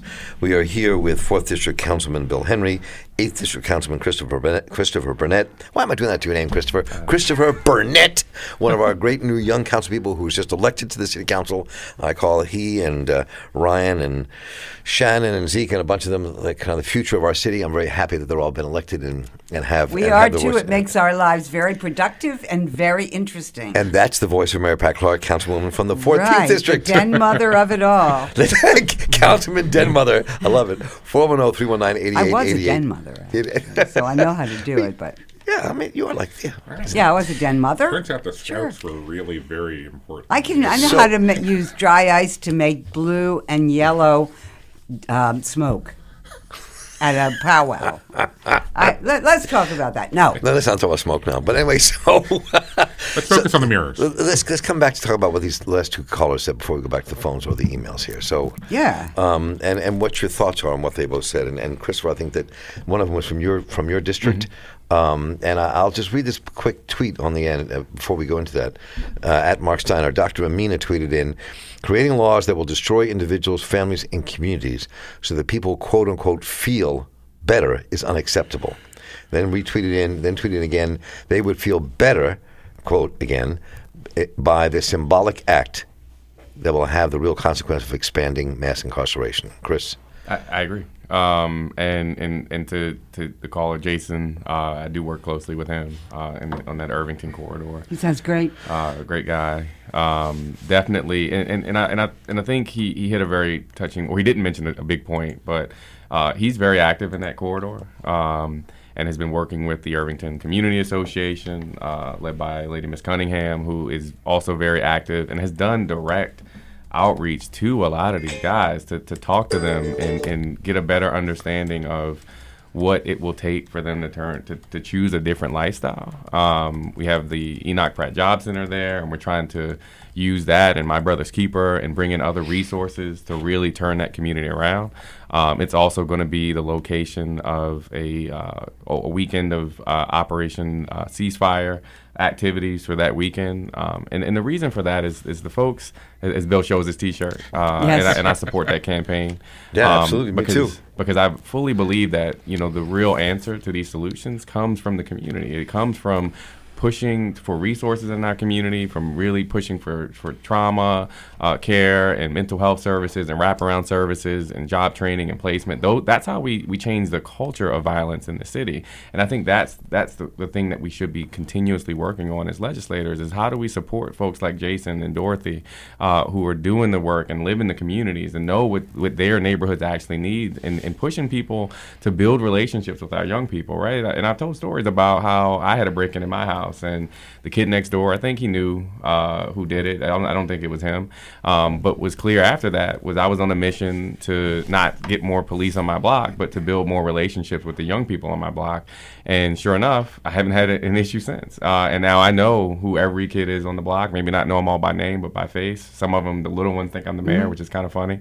Um, oh yeah. Maybe you will be one day. Uh, hey. You know, they just they just know I, I do something downtown. Um, but you know, the the relationship piece has made a tremendous difference on their relationship to me and my neighbors. And I think that's where we have to start is how do we really start to build, rebuild the sense of community in, in, in neighborhoods that don't have it, um, and, and, bring in resources that have experienced historical disinvestment, and and and that's I, and working very closely with the health department because I, I, believe it's criminal for us to not treat violence as a public health crisis. So let me ask you this question, Bill. Since you talking about being on the fence, let me say, just kind of push the fence a little bit. Um, you know, rattle the fence, rattle the fence. see which side I fall on. Yes. Well, you, you, you, are you're a thoughtful man. You'll you'll fall on whatever side you kind of end up thinking about. But I'm I, so I'm deciding to. But the, before we go back to the phones here, um, I harken back to conversations we had in this pro, on this program back in the early '90s when we first went on the air um, about mass incarceration and the debates I had face to face with Martin O'Malley in the days, and he was beginning his idea of locking up hundreds of thousands of people, which happened in Baltimore. I also remember that in Congress these debates were taking place. Many people in, in, in poor communities and black communities, poor black communities, were terrified. A good portion of the Congressional Black Caucus sided with mass incarceration at that time, mm-hmm. and we saw what the results were. Right. Not all of them, but a number of people did. So, I mean, w- what about that? The, the consequence of the possible effect of this being further incarceration of young men and women who might be able to be saved and kind of brought into society through programs where they get stopped and busted rather than being put in prison. I mean, what about that? So the the first thing I'll say is that ratcheting up penalties is not the same thing as saying you're going to increase the amount of actual incarceration. What you're doing is, I mean, that the whole point is you're trying to do something to deter people from carrying, then seeing whether or not it actually gets used to send huge amounts of people away for a year, that would be from from my perspective, even for the proponents of this bill, that would be a failure. Because they're they're they're saying their goal is to deter people from carrying the guns. Um, and that, you know, just to circle back, that's why I'm looking for um, more clarity from the state's attorney onto how she intends to actually use this. Because if it's her intention to actually press these charges on every single person who comes across, regardless, if you get caught, you're going to have this charge pressed no matter what the circumstances are, no matter whether or not you're a violent repeat offender or you're, you know, a kid who made a bad judgment call or was scared. Um, if that's her intention, then I, yeah, I would say that that would likely lead to the kind of mass incarcerations which we've already seen um, just make the problem worse in the long run. But if it's her intention to use this as a scalpel, Preventive. a scalpel rather than a machete, you know, where mm-hmm. she's carving out the people who, frankly, society would be better off if they were somewhere else for a year. Um, if that's her intention and that's what she's going to commit to, then this may have a deterrent effect. I know, and this is, I know we, we can argue about this, um, and I think we will. Um, it's one of the times where I'm actually glad that the next council meeting isn't until right. the middle of August because it means that even if the hearing is um, next week, ne- next week, even if the even if the official public hearing is next week, right? We have no regardless regardless of what the Judiciary Committee decides. Um, in terms of moving forward or not, the other eight members of the city council um, we've got another several weeks after that to listen to our constituents and to hear and and and just to go back to an earlier statement um, where how important is it that people feel safe versus um, a practical effect? Um, I think one of the, uh, the the things people don't want to say about this is that there is a public policy benefit to making people feel safe. There, there is, um, because there's still the issue of how many people in Baltimore are actually at risk of violent crime on a regular basis versus how many feel like they are. And um, the more people who feel like they are at risk, the more likely you're going to have people doing similarly illegal things to try to protect themselves. And we don't want to see uh, we don't want to see that spread either. So uh, well, I mean, basically, that's that's you can see what a serious issue this is and how complicated it is for us here in the city council. I'm just glad I'm part of this council where there are so many people um, who are uh, from you know from the president um, on down to the rest of us um, who are seriously concerned about this and and working on it. I, I m- me for one, um, uh, Brandon Scott talks about a plan. The mayor talks about a plan. Um, the commissioner talks about a plan, and um, I, I, where does this fit into the plan? How is this to be perceived? What is? Eh, I'm I'm not. I mean, basically, how's this part of the plan? Is it preventive? Is it um, to prevent people, make people think twice before they pick up a gun and carry it in Baltimore City? Because it's all the city.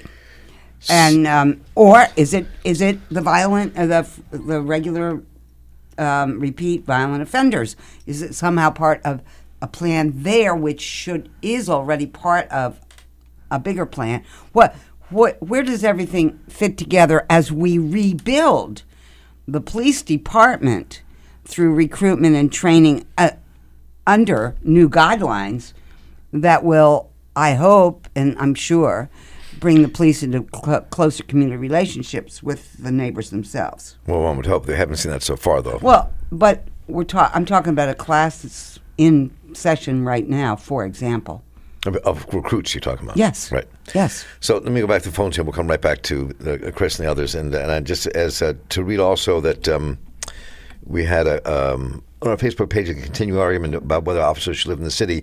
the latest comment comes from Ricardo Manderson. Yes, it's absolutely absurd that any Baltimore City institution is allowed to operate with a code of silence, especially when the members of the organization don't even live here. Uh, the city is being held hostage by outsiders uh, and the continuing debate on our Facebook page here about whether or not officers should be required to live in Baltimore City. Um, and 410 319 8888. Dwayne, you're on the air. Welcome. Yeah, thanks uh, for taking my call. Hey, hey look, here's the, this is the bottom line, okay? And we all need to stop pretending Baltimore has a crime problem, a murder problem, okay? And all these people talking about, well, you know, the, you know, being soft on crime is the best solution, and just let's just all hold hands and sing kumbaya. yeah, 10 years from now that can work. But you guys need to walk and chew gum at the same time. We need an acute, we need uh, an acute solution for right now, okay, to stop the bleeding. And and while we're trying to stop the bleeding, you can work on this comprehensive plan and and make this this this great you know comprehensive deal that you want because we certainly need that as well. But we have a problem that needs to be solved right now. We need to stop the bleeding now. The patient is dying. The reputation of Baltimore, the economic reputation, all all of it is connected to the bad reputation that Baltimore has about its crime. So we need to do something right now, and you can all, all and you can certainly work on a comprehensive solution. But the, the people of Baltimore need relief now. Mm. And you think, and you, Dwayne, before I quote, yes or no, you think that this is the bill to require mandatory minimum sentence for someone who carries a gun is is a solution? I, I think that I think that it is part of the solution. It is not a magic bullet. Okay, as the councilmen have already stated, it's going to have to be a comprehensive plan that's going to going to cure us all of these ills, okay? But we need something right now. Okay, we got you. Now. Got that. So well said. Thoughts? So, so, so okay. So um, I, I I talked yesterday with um, uh, members of the police department about. Um, I know that the uh, Councilman Scott has been pushing oh. on the administration to come up with a crime reduction plan and um, and I don't want to get in the way of what, that, what he's what he's right. doing, and I'm not Me on neither. I'm not on the public safety committee, but um, but crime is not just you know crime reduction is not just the responsibility of the police department. Um, the police department, you know, they're they they they are in general a deterrent for crime, but the police department don't reduce motive doesn't reduce motive, and at the end of the day, a lot of crime is committed because people want or need to commit crimes, and that has to do with a range of things that are all the result of disinvestment in human capital throughout the neighborhoods. The person, if there is anybody in Baltimore City whose job it is to figure out a plan to reverse that, that would have to be the mayor because only the mayor is in the position to do the variety of different social policies to address the different parts of life that need to be addressed so that people don't want to be committing these crimes in the first place. And and what and I will say what bugs me about this is that it is coming out in isolation. That it showed up on Thursday of last week. It's being it was introduced yesterday. You know, in an I you know by their by their lights, ideally we'd be almost done with the public hearing on it right now, and it would be coming out. Right um, and and my guess is if we had gone that route, we probably would have scheduled an extra council meeting sure. um, oh. to try to put it in place faster. Um, but but but what, what bothers me is that this is being done in isolation. It's not being done along with um, a commitment to increase the funding for safe streets. It's not being done in you know in uh, in alignment with um, an understanding that we're going to be expanding job opportunities for um, fel- you know returning felons um, or people in reentry. That's the kind of I mean, we need a holistic approach to reducing crime in Baltimore City, and this is just. I, I, am not. I, I refuse to use the gun metaphors again. This is just one thing in isolation, and whether or not it's good or bad, we'll figure out. But it makes me still oh, wish there I, was something comprehensive. I do. Uh, I want to get to Chris too. So yeah. Oh, I'm sorry. And I yeah. want to get to the phones, but go ahead. Uh, no, I just want to say that that's what I've been trying to say here. Turn it into a holistic, um, turn it into the holistic uh, initiative that you're talking about. Tie it to some of the crucial elements that we need clarification about and commitments upon. Um, so, uh, so that's what uh, you know. That's what I mean. Plan. I'm not in the dis- whatever the conversation is between the committee and the mayor, etc. I but I live here. I represent a whole lot of people here who are afraid and trying to protect themselves um, and need help to do it from from the police when they can. Chris, and, and I'll and I'll say this: um, the other piece of it that I think has frustrated me a little bit around the dialogue is on one end, you know, a lot of our constituents and a lot of uh, my colleagues, uh, both locally on the state, are on one hand saying we need to create job opportunities, we need to push people in the workforce training programs, we need to, and, and a lot of constituents want that. What do you? I get that a lot. What are you going to do about jobs? There's a lot of guys on these corners that need jobs, but then on the other hand, they're saying, well, let's give people more things on their criminal record by locking them up uh, for gun possession, which is a step backwards because you come out, people are not going to be gone forever. They, under this law, they'd be gone for a year, uh, and they come back a year later with a, a longer criminal record than they came in with.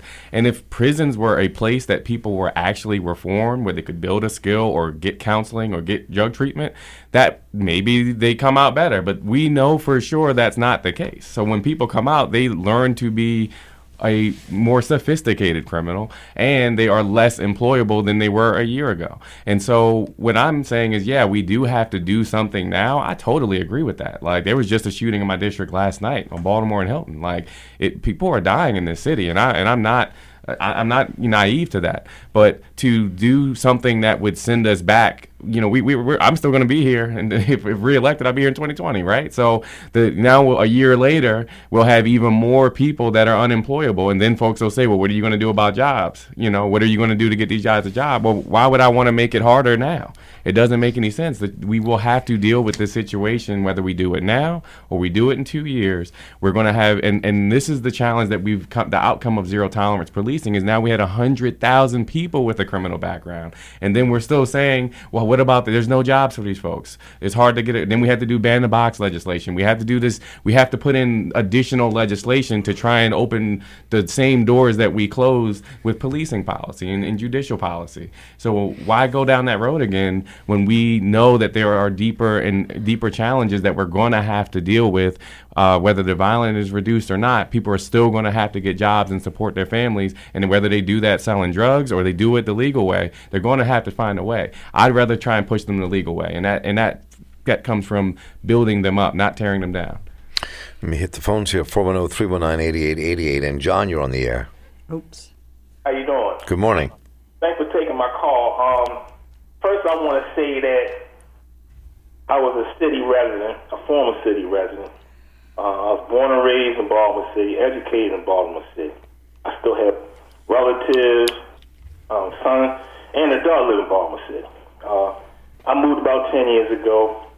I like to talk to that councilman you had the first hour, and some of the points he brought were true, but it was some other points that I would like to bring up, but I know my time is short. So, what is it? Yeah, what are your points? Well, I really talk about the shootings. Um, that, that that could be another story, but um, I've been a city employee for over thirty something years. I've been in the Baltimore City Fire Department for over twenty. Okay. I've been in different locations all over the city. And I'm not going to say where I'm working at now. That's okay. So, yeah, so, what, but, so what's the what, what, what do you want to get to though? The thing is, I'll put it to you like this: is that where I've been at now, I've been there just a little bit over a year. And I've had, and I'll bring it to the, the story why I'm saying this. And I started counting back to the situations of shootings. I've had at least, you hear me, at least on my shift that I personally dealt with in my area where I've been work at, I've had at least five fatal shootings. Five. That's on my shift that I personally seen. And the reason I say that is because that's not including the ones who was wounded. But the most people we've had has been dead. And the reason I bring this up is that um, just this past Saturday, broad daylight, we had a person that was shot two blocks from the firehouse. Um, we came up on the scene. I walked. As soon as I got out, his wife was laying there. And instantly when I walked and I looked at him and I saw what he had, he had two bullet holes, and it's I could actually see into his head. He had two bullet holes in his head, and she was talking to him. I said to myself, he's dead. There's nothing we can do. And by the grace of God, he started moving.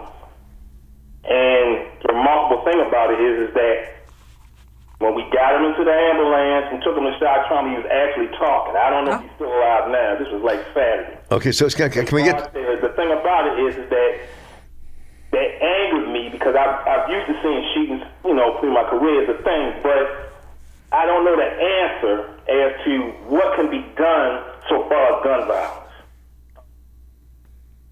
About so far as the, the mandatory penalties, but maybe if you come out what I've seen, you might want to change your mind because I consider myself moderate to live on against guns and all that kind of stuff. But after seeing how this guy got shot, now I don't now two days before somebody else got shot in the same area. I don't know if this was retaliation or this is just an individual thing, or is somebody gonna retaliate for this guy getting shot. But the thing about it, it angered me seeing this kind of stuff. I don't know the answer to it, but to me, um, mandatory sentences, that one year is not enough. But Okay. Okay. So, so, so, uh, so uh, uh, I, I really appreciate the call a lot, and also the perspective of somebody who's a firefighter in our city who's um, out here saving lives. Right. Um, so, I mean, there's a lot of frustration in the city, clearly. There is, and people want to see But- signs of progress in reversing the course of the crime. But the question is does a law that ties a judge's hands from making decisions that judge deems is, is important in that case is a law that puts people in the city in jail when there might be circumstances that that that that that, that uh, around why that person has a gun at that moment. Not that people should be carrying guns, and nobody's even justifying that. But is that the solution? Is that what we want to do? Do we want to start locking people? Because the way the law states now, the way the commissioner is talking, the way the mayor is talking, the way the president of the city council is talking, this is a law that if you have a gun and caught in Baltimore City with a gun on your on your person, then you go to jail for a year. Well, you have to be arrested. You have to be. No, no, no. no the, lo- the way they're describing it, they want a law that says, and they want to take it to the General Assembly, that that means that you go to jail if you're carrying a gun. Judges have no discretion. Is that what we want? Well, I mean that. That's what the it's a- bill. it's a- That's what you they're have saying. to be arrested. You have to be. No, no, Mary Pat, that's what they're What? saying, though. They're saying if you are caught with a gun, you go to jail. So here, Well, uh, that's that, that's. You, Of course you have to we be all, arrested. Everybody knows Yeah. that they they can't just pick up a person on the street and take No, that's them what over. I'm saying. I'm saying if they, they're saying if you're arrested, if you're Well, arrested look, with a, a it's, gun, it's, then you. so what our conversation has been on the, mainly on the phone is, hey, we got a problem. We don't know if this is the right solution. It's a tool in a toolbox. Is it is it a worthy one? Is it even a, a useful one? What surrounds it to make it part of a game plan we can play into as a community and help with? And so so that's why you have hearings and that's why you you talk to people and like we're talking today and like we're hearing from people today and when um, I, I heard dwayne Mm-hmm. I, I mean dwayne sounds like so many of my constituents. He he's got it he he's frustrated he's a good citizen he cares. He's not sure what the solution is but find solutions move us on. And that's our job one way or another. I, I- I'll also point out that when you talk about tying the judge's hands, um, it that this any any mandatory any mandatory sentence, it's not just about tying the um, the judge's hands. It's not about taking power away from the judges in a vacuum. It's about moving that power from the judge to the state's attorney. Is that a good- is that a good Right, idea? and and that is that is exactly why we should be hearing more from the state's attorney no, but even we if you do don't hear from the state's attorney, though, I mean, it's still. Well, I would say if you Well, just in general, if you want to say that just on, I think on, we on flat should. terms, the, Well, the state's all- the state's attorney at least is elected on a four year basis, where people will get a chance to do job performance on a on a on a far shorter span. Judges, circuit court judges, only come before us once I- every I'll- I'll- fifteen uh, years, and the district court judges never come before us at all. You want to say what, Chris? Well, I was going to say to that point though that we're we and I agree we do need to talk to the current state's attorney, but we may have a different state's attorney, uh, and, and there's an election coming up next June, and so I think that's, That's also right. the other Next piece that we have Whoa. to Oh, yeah. look at is that Right. there are always going to be different prosecutors. She's not going to do this forever, uh, and so whatever we put forth, and not that we can't change later, uh, we we have the ability to do that as well. But as as legislators come and go, as prosecutors come and go, the communities are still going to be stuck with what we decide um, on August 14th. And and I and I think that's what we have to really consider. Is this what we want? And, and, I'll, and I'll make another quick point uh, to your point about the tone. Um, the the police commissioner has been very aggressive with this with this uh, push to push this forward. And I, if I was a betting man, I'd say this passes, and we see a huge uptick of over policing in black communities across the city to prove a point um, to show that they're doing something. And I think that is when we start to see, and this is me talking, this is perspective that who knows what actually happens. But we, I think we, we're, my concern is we move back to what we did years ago. We can't do So, that. so, so let, me, let me just very quickly, I, I, I apologize, Mary Pat Clarke. I was going to try to give five minutes at the end. We only have a minute left. Please tell us about the water hearing coming. Okay, we used to have informal so sorry. water So sorry. hearings at the. So if you got a spiking bill and you couldn't afford it, you could call up the water department, and then you could make an appointment. Two weeks later, you'd go and sit before a hearing officer. You'd tell him about your problem. You'd say you were going to get it. That the plumber came and he fixed it, or the plumber came and gave you a paper that says you don't have your own leaks. There, you don't know exactly what's going on here, but you are over your head and underwater. And then that hearing officer would make a recommendation based on the record and on what you were saying. And basically, he would that recommendation would go to the head of public works, who would make the final decision about waiving some of your um, of your expenses, and that would be that. Now, that um, practice was informal. It was discontinued without notice. I have legislation to put it back in place because otherwise, we have no personal conversation going on Right. with city residents. Um, and this would be for uh, owner occupants and tenants who have the authority to pay the water bills. And um, it would give people a chance to And the hearing is when? talk to somebody. The hearing has not yet been scheduled, Okay. but it will be, I'm sure, um, in August or September. And the vote for this bill, uh, the one we've been debating, is this August 14th? Is that when the vote will take place, That's you think? The next scheduled city council meeting Is the 14th of August. Is the 14th of August, but both the mayor and the council president have the power to call a special meeting whenever they want. And the hearing. the hearing the is- hearing Hearing where is people should come to. It's the Is- is 25th of, Yeah, good. yeah, Fourth the 25th at 10. 25th this month, July. Uh, 10 10, o'clock. okay. Bring At- at picture Hall. ID if you want to get into City Hall. So, Councilman Mary Pat Clarke, Councilman Kristerfer Burnett, Councilman Bill Henry, thank you all so much for Thank being you here. so Thank you, much, Marc. and thank you for a lifetime of wonderful conversations and thoughtfulness. Thank you, Mary Pat. We love you. Love you too. Thank you all. Good to have you all here. The Marc Steiner Show is a production center for emerging media. Our producers are Monty Spence. Our assistant producer is Calvin Perry. Our editing producer is Ali Post. Uh, our engineer is Andre Melchin. Our theme music is by Walt Matthews of Clean Cuts. Send me your thoughts about today's program to talk at steinershow.org and the podcast the Marc Steiner Show and share with your friends. Visit us on the web at steinershow.org or listen to us via your favorite podcasting app. For your source for cool jazz and more, WEAA 88.9 FM, the voice of the community. I'm Marc Steiner. Take care.